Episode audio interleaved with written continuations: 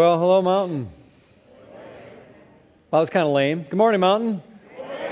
Nice to see you. Glad you're here. Hey, I know that some of you maybe are guests and you're maybe here for the first time. Maybe it's the first time you've been in church in a while, or any church at all. I just want you to echo what Rob said at the top. Just welcome. It's not my job to welcome you, but I think God welcomes us here. Whoever you are and whatever your story, I'm glad you're with us, and it's going to be a good day today. Now, last week, if you were here, Luke, that guy, I think we learned a little bit of something about why he's such a amazing athlete and why he's such a big, strong guy and such an amazing coach and pastor and preacher. We know why. Because he eats the breakfast of champions. Did you learn this? He got out the Wheaties box. On the back of the Wheaties box, Stephen Curry, the MVP of the National Basketball Association, right? And on the front, yours truly, right? That was kind of a big moment for me. I've never been on the cover of Wheaties before. And there it is. Are you a little impressed with that? There's some big studs that are on the cover of Wheaties, you know, strong people, you know, yeah. Now, the reason some of you are laughing is because you actually know me. The reason anybody who works with me is laughing the loudest and my family is like doubled over is because I'm really not Wheaties box material at all. In fact, the truth is none of us really are. I mean, I'm sure that, you know, Stephen Curry, it's great if he gets his picture on there because he's the MVP and he worked hard at basketball and everything. But the truth is this, that every single one of us eventually gets to the place where we recognize, you know, we're not all stars and superstars at every part of our life. In fact, we get to the place where we recognize I need help, and I can't just sort of do this on my own. That's what we're going to talk about today, is how important it is to get to that place. And we've been working through this series. It's called Awakenings, and it's all about these ways that when stuff happens in your life, that God uses them like alarm clocks to wake us up. And these experiences that are kind of universal to everyone, that are always a part of our finding our way to God. And all of us is hungry for that, finding a way to God. How do we find God and connect with God? And these awakenings are a series of things that are pretty much true in all of our lives. We began by talking about an awakening to longing. Everybody say longing. And this is that stuff that's hardwired into every human being. You don't have to ask for it. You got it. And that is this desire to find meaning in life, to find answers to some of the hard questions in life, to find real love, to know that I have a purpose in life. These are the longings that, turns out, God puts in every one of us for one reason, to help lead us back to Himself. And nothing but God will fulfill those longings that are in every single one of us, inside of us, and that drive us. We've been kind of paying attention to the story that Jesus told, a real famous story about a boy who ran away from home and said, I want my inheritance, and he ran away and he squandered it in a distant country.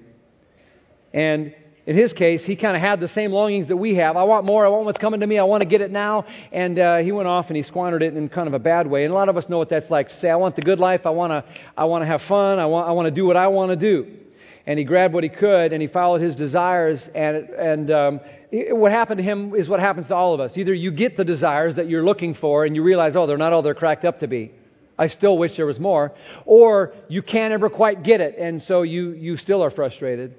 And eventually that leads you to a kind of second awakening, which is the awakening to regret. And that's what Luke talked about last week. The awakening to regret is when you start thinking, man, I wish I hadn't made that choice. I wish I hadn't hooked up with that person. I wish I hadn't gone that direction. Or I wish I wouldn't be where I am today. And that awakening to regret is actually a good thing because it's another clue that can help, another push that can help lead us back to God. And eventually, if we live in the regret long enough, it'll cycle us back to a third game-changing awakening, which we're going to talk about today. And that's the awakening to need. Everybody say need.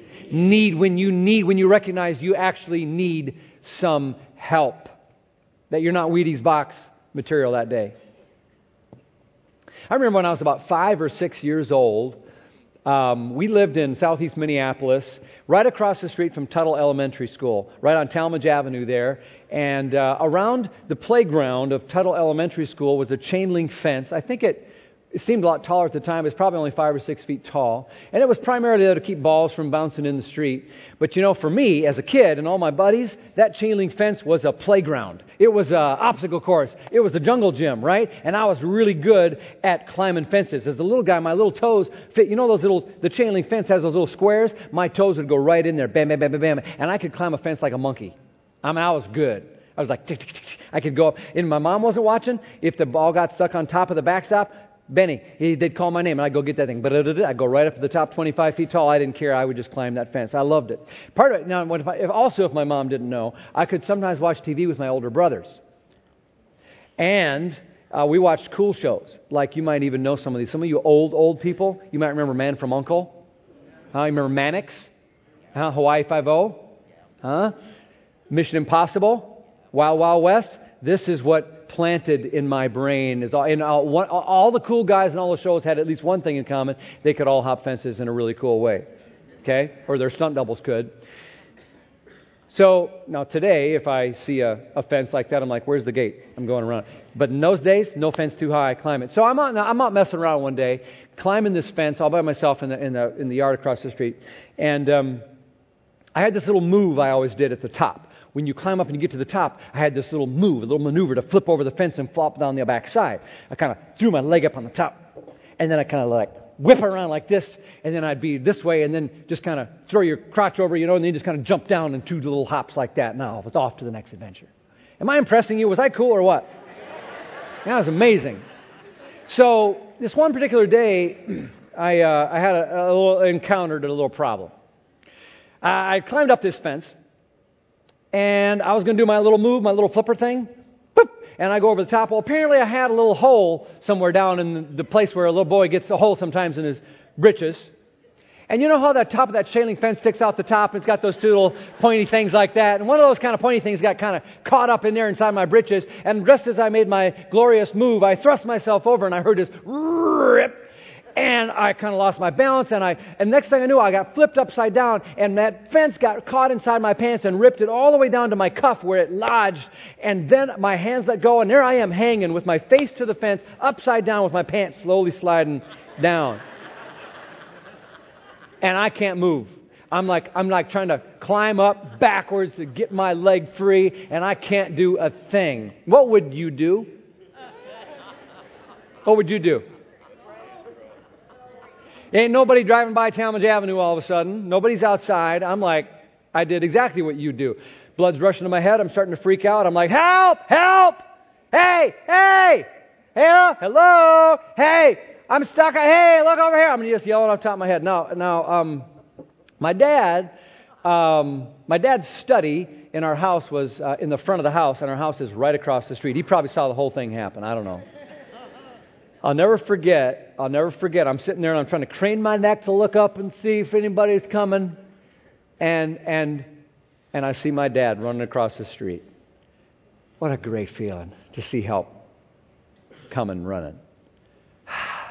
Dad's on the way. What an awesome feeling that was. I'm not going to die here on this fence, which had occurred to me. First of all, my dad, you got to know my dad. When my dad got there and saw that I was fine and saw the humor of the situation, he's like, yes. You got to know my dad. He's like, is there a problem?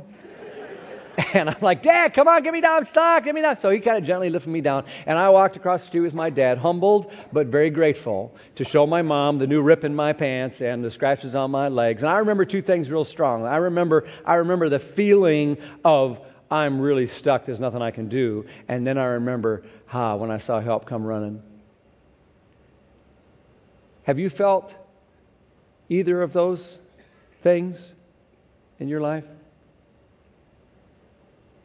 When you knew you were stuck and needed help on some part of your life, something that was going on beyond your control, something you couldn't fix, something you couldn't handle, situation you couldn't move forward?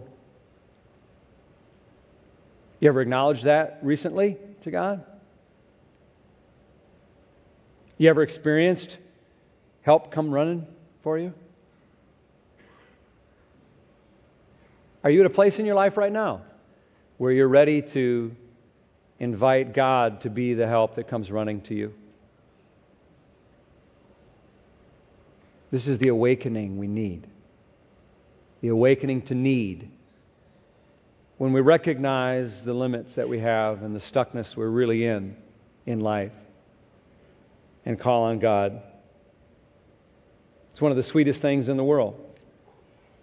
Because sometimes the truth is we feel like we can hop most fences. I can handle most things that come my way. That's the American way. We just kind of suck it up and do it, right? That's what made you so good. Oh, yeah. We get patted on the back for hopping fences. We all think we're on top of the Wheaties box. But we just don't like to ask for help. How many of you don't like to ask for help? Go ahead. Yeah. Yeah. How many of you... anybody really, really stubborn like a mule and doesn't like to ask for help? Go ahead and raise your hand if you're sitting next to one.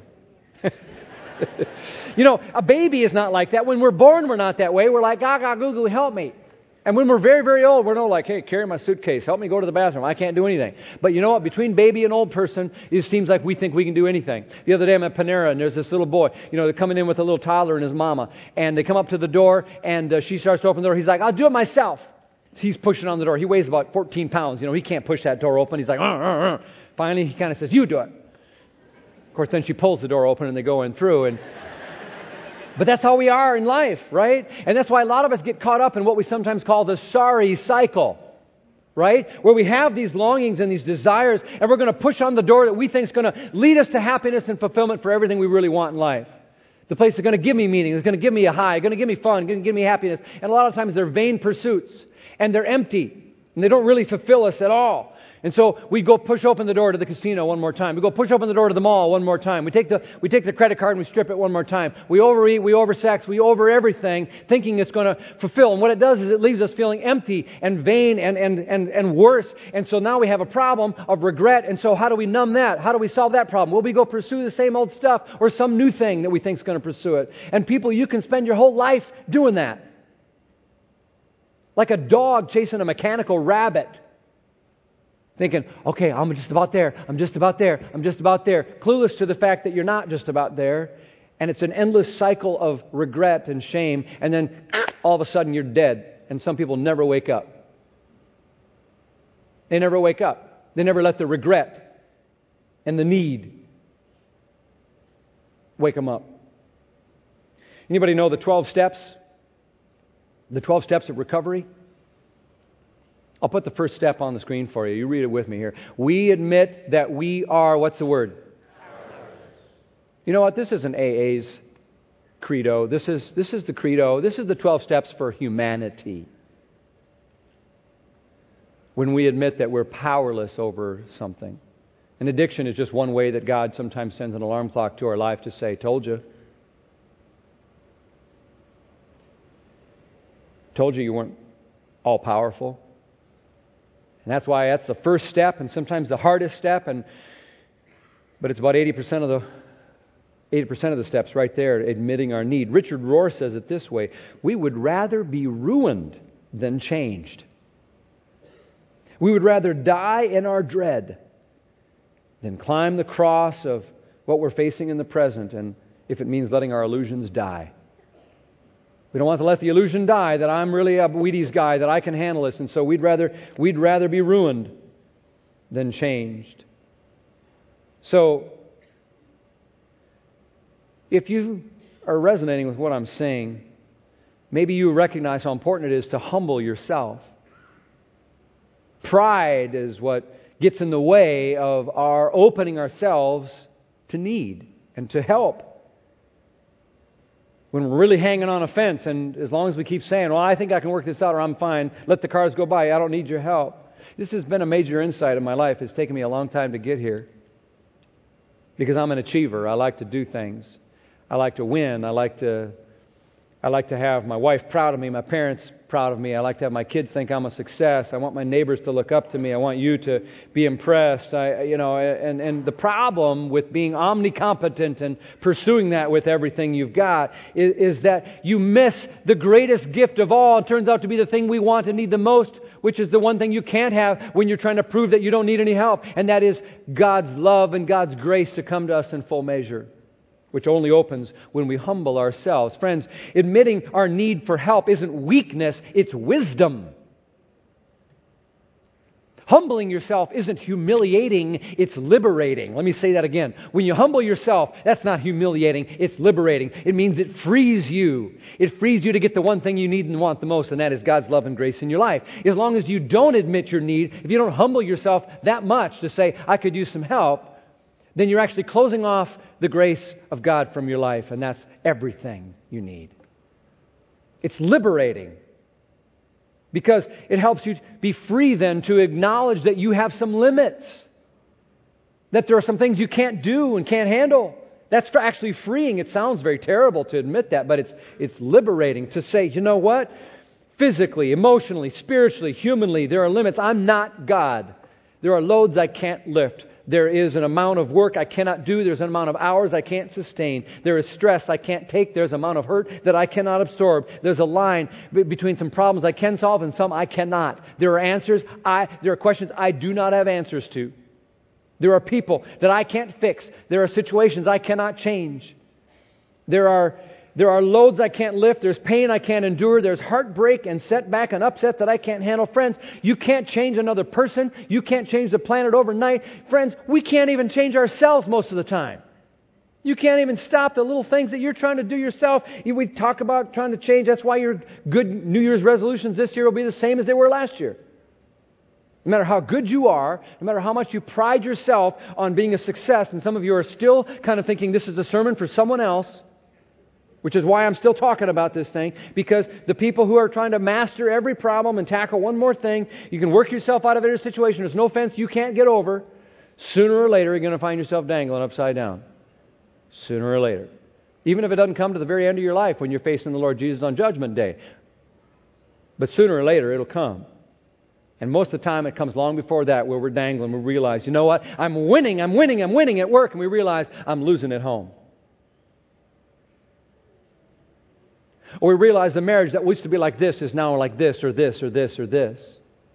Or my finances that I tried to put together, I made some mistakes and now I'm in a bad place and I can't fix it. Or spiritually, you realize you're in trouble and so far from God, you don't know how to find your way back to God. And you said you're sorry so many times, you don't think He wants to hear it one more time. We all need an awakening that begins with a recognition that I need God. I'm not a huge Justin Bieber fan, mostly because I don't know him. He's never invited me to anything. But he did an interview with Complex Magazine recently, and he said some things that made a lot of sense to me, about Christianity, in fact. Here's one thing he said. He says, all the healing we try to do for ourselves, it's unnecessary, because we have the greatest healer of all, and His name is Jesus Christ. And He really heals. This is it. And then Justin Bieber, here's what else he said. Listen to this. If we can understand that we're all imperfect, let's come to God and come for His help. You're not weak by doing that. I think that's a common misperception of Christians, that you're weak because you can't handle it. And then he says this, none of us can handle this world, dude. It's eating us alive. I think he's right, dude. Long before JB was singing songs, Larry Gatlin wrote a song, and in fact Elvis sang it for a long time, so did Johnny Cash, and a bunch of other country singers. And someone gave me this old country CD, I've been playing it in my car a lot recently, it's become kind of my song. You know, sometimes there's a song that kind of becomes your song for a little while. I like this song, and let me read some of the words to you. Maybe it's a little bit of your prayer too. Some of the words go like this. It's called Help Me. Oh Lord, help me walk another mile. Just one more mile. I'm tired of walking all alone. And Lord, help me smile. Another smile. Just one more smile. Don't think I can do things on my own. I never thought I needed help before. I thought that I could get by myself. But now I know I just can't take it anymore. And so with a humble heart, on bended knee, I'm begging you, please, for help. Or as the old hymn that still rings in my ears, would say, I need thee. Oh, I need thee. Every hour I need thee.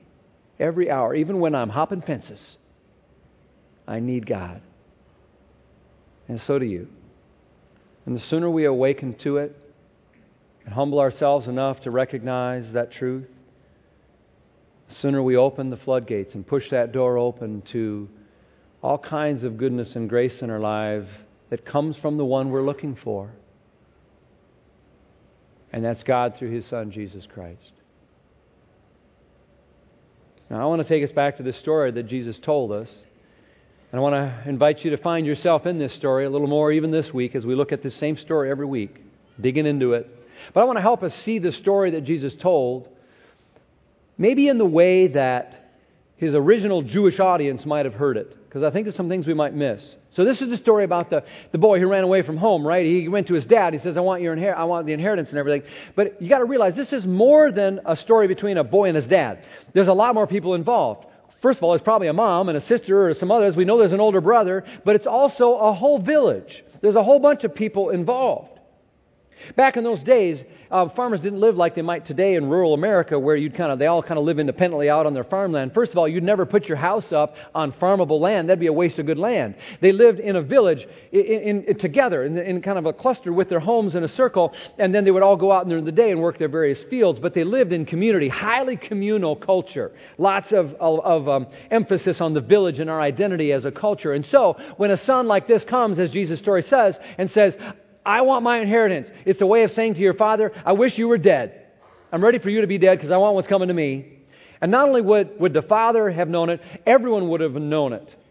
And not only would they have known it, it would have affected them in a negative way. Because now, how is the father going to pay for that inheritance? He's going to have to sell some of this off. He's going to have to sell some of this off. And so animals that the village used to use for milk or cheese or something like that now are going to be sold off. Slaves that he might have to get rid of were their friends, and who are they going to go with, and how will they be treated? This was an injury that was more than just to father. This was to everyone, the whole village. It was disrespectful and a disgrace to take the heritage and what generations had taken to hand to the father. Now the son was demanding in a second, and it broke trust with that community. And so they had a ritual that they observed in these kinds of cases. If a son or daughter who had wasted the family inheritance and had damaged the community like that, if that ever happened, they had actually a ritual that they would observe.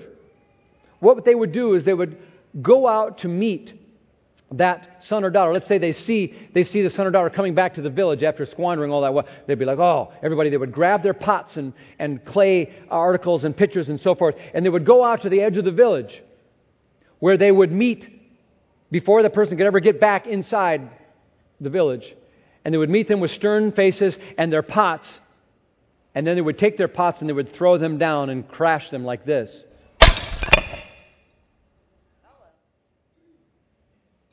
As a way of saying, all of them, breaking their pots together, very violent demonstration. It was called kezazah. Everybody say, kezazah.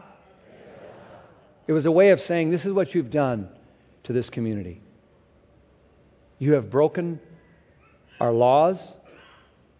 You have broken our trust. You have broken our community. And it cannot be put back together again. You are kezazah. You are cut off. You are not welcome here. It was a very powerful and graphic experience, as you can imagine. And I think that it's a pretty accurate symbol maybe of what some of us maybe feel like we've done with certain parts of our lives too, yes? Where maybe we have pursued something and it has broken into a bunch of pieces, and now it feels like it's ruined. Marriages can look like this and get utterly destroyed. Families can fall apart. Dreams can get shattered. Relationships with estranged children. A reputation that gets broken into a million pieces. Trust that gets broken. A heart that is so shamed. You have maybe lived a little bit of kezazah yourself, where you know there's no going back that direction any longer. It's too broken to be repaired. And we feel it particularly, I think, in our connection with God, because we've maybe just squandered so many of the blessings He's given us. We've sinned so much, and we know that if we were to turn back, we'd only be met with anger and kezazah. So you can understand something of what the son is facing. You can understand why it's such a big deal for him. He's got to solve this somehow on his own, he thinks, because he can't go back and face kezazah. And just like us, he's very slow to acknowledge his need as a result. He's very slow to come to the end of himself. And we do the same thing. Let me take you through some of the story and look at the problems that this person faced, and you can see maybe in your own life some of the same patterns. First, he faced a famine. The first problem was famine. And if you look over at verse 14 of Luke chapter 15, here's what it says. After he had spent everything. What? He spent everything? Yes, the whole inheritance, what had taken generations to hand to him as a gift. He spent it and wasted it in wild, riotous living. And then after that happened, all got bad. There was a severe famine in the whole country, and he began to be in, what's the word? Need. It began to rise up. There was no Compassion International to swoop in and bring aid. And the first solution he thinks, well, I know what I can do. You think, when we read this, we go, why didn't the boy just go home? There's no going home. I mean, we live in a culture where it makes sense. Go home, You can be 47 years old and still live in your dad's basement around here. Who cares? But you know what? It wasn't that way back then. He's going to go home to this? He's going to solve this on his own. So, here's his first solution. He's going to hire himself out to someone else. I'll just earn some money that way and I'll fix it. Luke verse 15. So he went and he hired himself out to a citizen of that country. Guess what? Who sent him to his field to feed the what? You know what? Hebrews don't really like pigs too much. He found a job that this guy wouldn't even take, or a job that would symbolize the lowest of the low. The pigs were considered the unclean, defiled, totally against their religion, unkosher animals, not even to touch. And so here he is at the lowest of the low, ready to do anything to survive, still thinking he's going to solve this problem on his own. Isn't that amazing? How we can get so desperate, so down in the mouth, so bad off, and we still think, I still got it. I'm fine. I'm not dangling on a fence. No, I got this. And that's where he is. It gets more personal. He faces a second problem. It's the problem of starvation. Look at verse 16. He longed to fill his stomach with the pods that the pigs were eating. Pig slop. But no one gave him anything. That's a harsh statement. You ever been in a place where you really needed a break and no one was there? No one was giving you nothing. What this boy needs is a break, and there ain't none. He needs grace. He's not going to get any. He's not getting paid. Nothing's happening. He comes up with the next plan. Here's his solution. He's still going to solve it. He says, well, then I'll go hire myself out to my father. Maybe that's my next best plan. Verse 18, I will set out and I'll go back to my father and say to him, Father, I have sinned against heaven and against you, and I'm no longer worthy to be called your son. Make me like one of your hired men. Here's the plan. He's still trying to do it on his own. And by the way, that phrase, everyone would have recognized that phrase, I've sinned against you and against heaven. Because everyone would have recognized that's the same words that Pharaoh. Remember Pharaoh, the king of Egypt? When the children were going through the 10 plagues, he finally got so sick of boils and scratching and all the plagues, he finally said, okay, I've sinned against heaven and I've sinned against earth. I've sinned against you. But they recognized, you know what? Pharaoh didn't really change his heart at all. He just was tired of the problem. He was tired of the pain. So he said, I've sinned against heaven, I've sinned against you. And that's probably what this boy was too. He's like, he just wants it to stop. He's not ready to change. Anybody understand what I'm talking about? I'd be okay if the pain went away, but I'm just maybe not quite ready. He still thinks he's going to solve it on his own. He hasn't recognized his need. And so he heads home with this plan in place to recite his speech about how, Father, here's what's going to happen now. And he's going to tell the Father how it's going to go down. I'm going to do this, and you're going to give me that, and then it'll all be good. That's what's so amazing about this story, because that boy experienced something eventually similar to what I did the day when I was hanging on the fence, and maybe similar to what you might need to experience. Let me show you something that flips it around a little bit. This week, beautiful thing I saw, Karis Oglesby's 2-year-old little girl, and she couldn't wait to see her daddy, First Lieutenant David Oglesby, who's been in Kuwait for 8 months on assignment. And they come back and they're having this formal homecoming ceremony for the 3rd Armored Brigade in Fort Collins. And when that little 2-year-old girl spots her daddy, she cannot contain herself. I've got a video of it. Go ahead and watch the screen. Watch what happens. It's okay, let it go. It's all right. That doesn't matter if I'm not going nowhere. I just want to say, let's give our parents... She was excited. She spotted me. from a couple rows back, and she couldn't contain herself. I wasn't going to tell her no, so happy to see her. Now, I love that. You know, and he says, I didn't know whether I was supposed to break formation or not, but he says, I got to be a dad. There's another quote I love there. Now, I show that to you because it's touching to see a young girl running to her daddy that she knows is going to welcome him. And because I think it touches something in all of us that we long for. If you had a good dad and a good mom, maybe this brings back fond memories. Maybe you didn't have any mom or any dad, and you had a lousy upbringing. I think it makes the longing even stronger in you. But the fact is, we all have this longing for home, for good, for love, for an embrace like that little girl ran for, and her father met her with it. We all long for that. That's what makes this story so painful, is this boy will only come home to kezazah.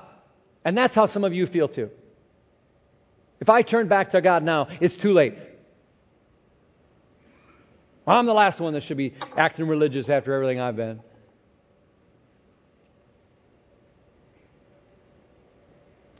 But don't sleep through this, my friend. You need a wake-up call, and here it is today. The boy wakes up enough to his knees. It says in verse 20 that he got up and he went to his father. So now he's going back to his father, but he's still got a plan. He's not running like this little girl expecting an embrace. He's running expecting this. But it's the only option he's got. And then it says this. I love this. Here it is. Hinge point, not of this story. Hinge point of human history. The hinge point of your life. The hinge point that changes everything about our whole lives is right here. Here. While he was still a long way off, his father saw him. Apparently he was looking for him. Who knows how long this boy's been gone? 2 years? Who knows? His father is out at the edge of the driveway looking for him, waiting for him. And he was filled with compassion of all things. And he ran to his son. And he threw his arms around him and kissed him. The Bible literally means there, he kissed him over and over and over and over again. That's a moment you were born for, my friend. You may have never experienced it in this life, but you can experience it with God.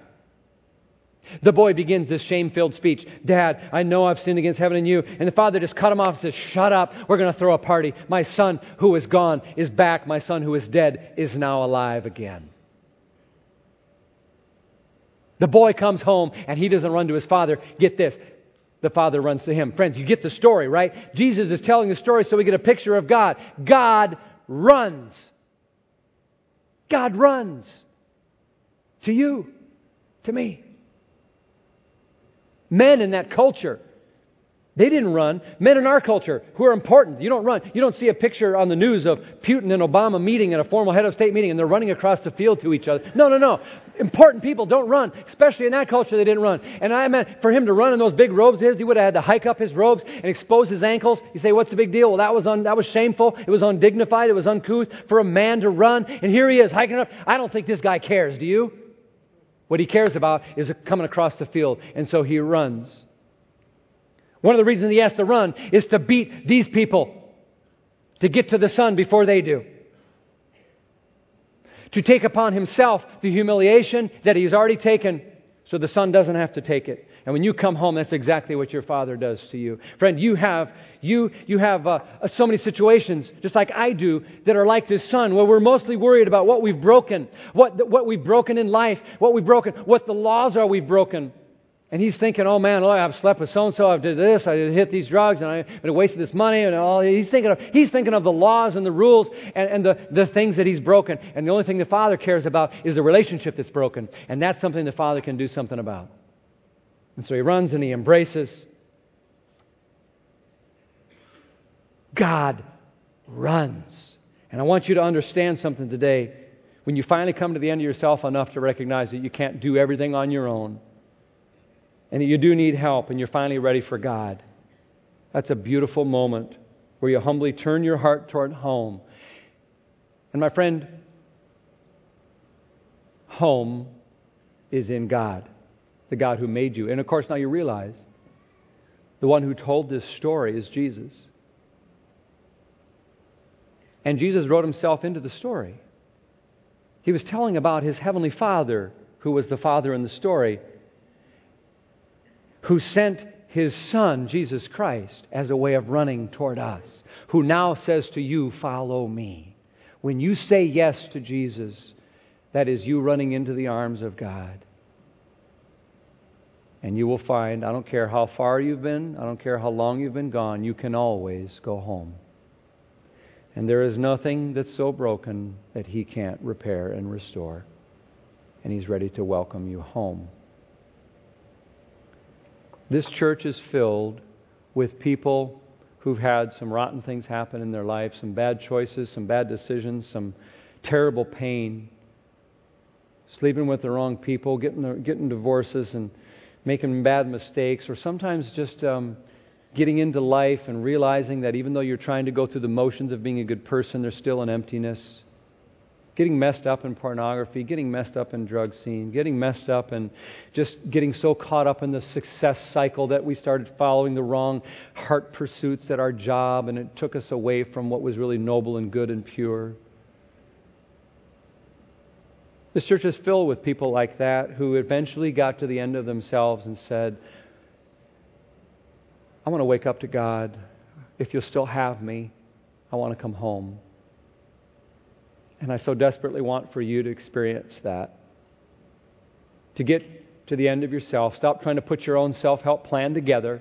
Stop trying to tell God how you're going to do enough good stuff and religious stuff and it's going to all be good and you'll earn your way back in. But just recognize all you need to do is turn toward hope, and the Father will be looking for you and see you and with compassion run toward you and embrace you with the same love He did. Let me just ask you to complete this sentence. Be real honest about this for a moment. God, I need your help with blank. Don't write it down or something so you don't have to worry about someone next to you looking at it. But can you just get real with God and tell Him what the answer to that question is? Something in your life that you know you need help with. God, I need your help with. Say it in your mind. As you invite and surrender to God, which invites His grace into that place where you most need it.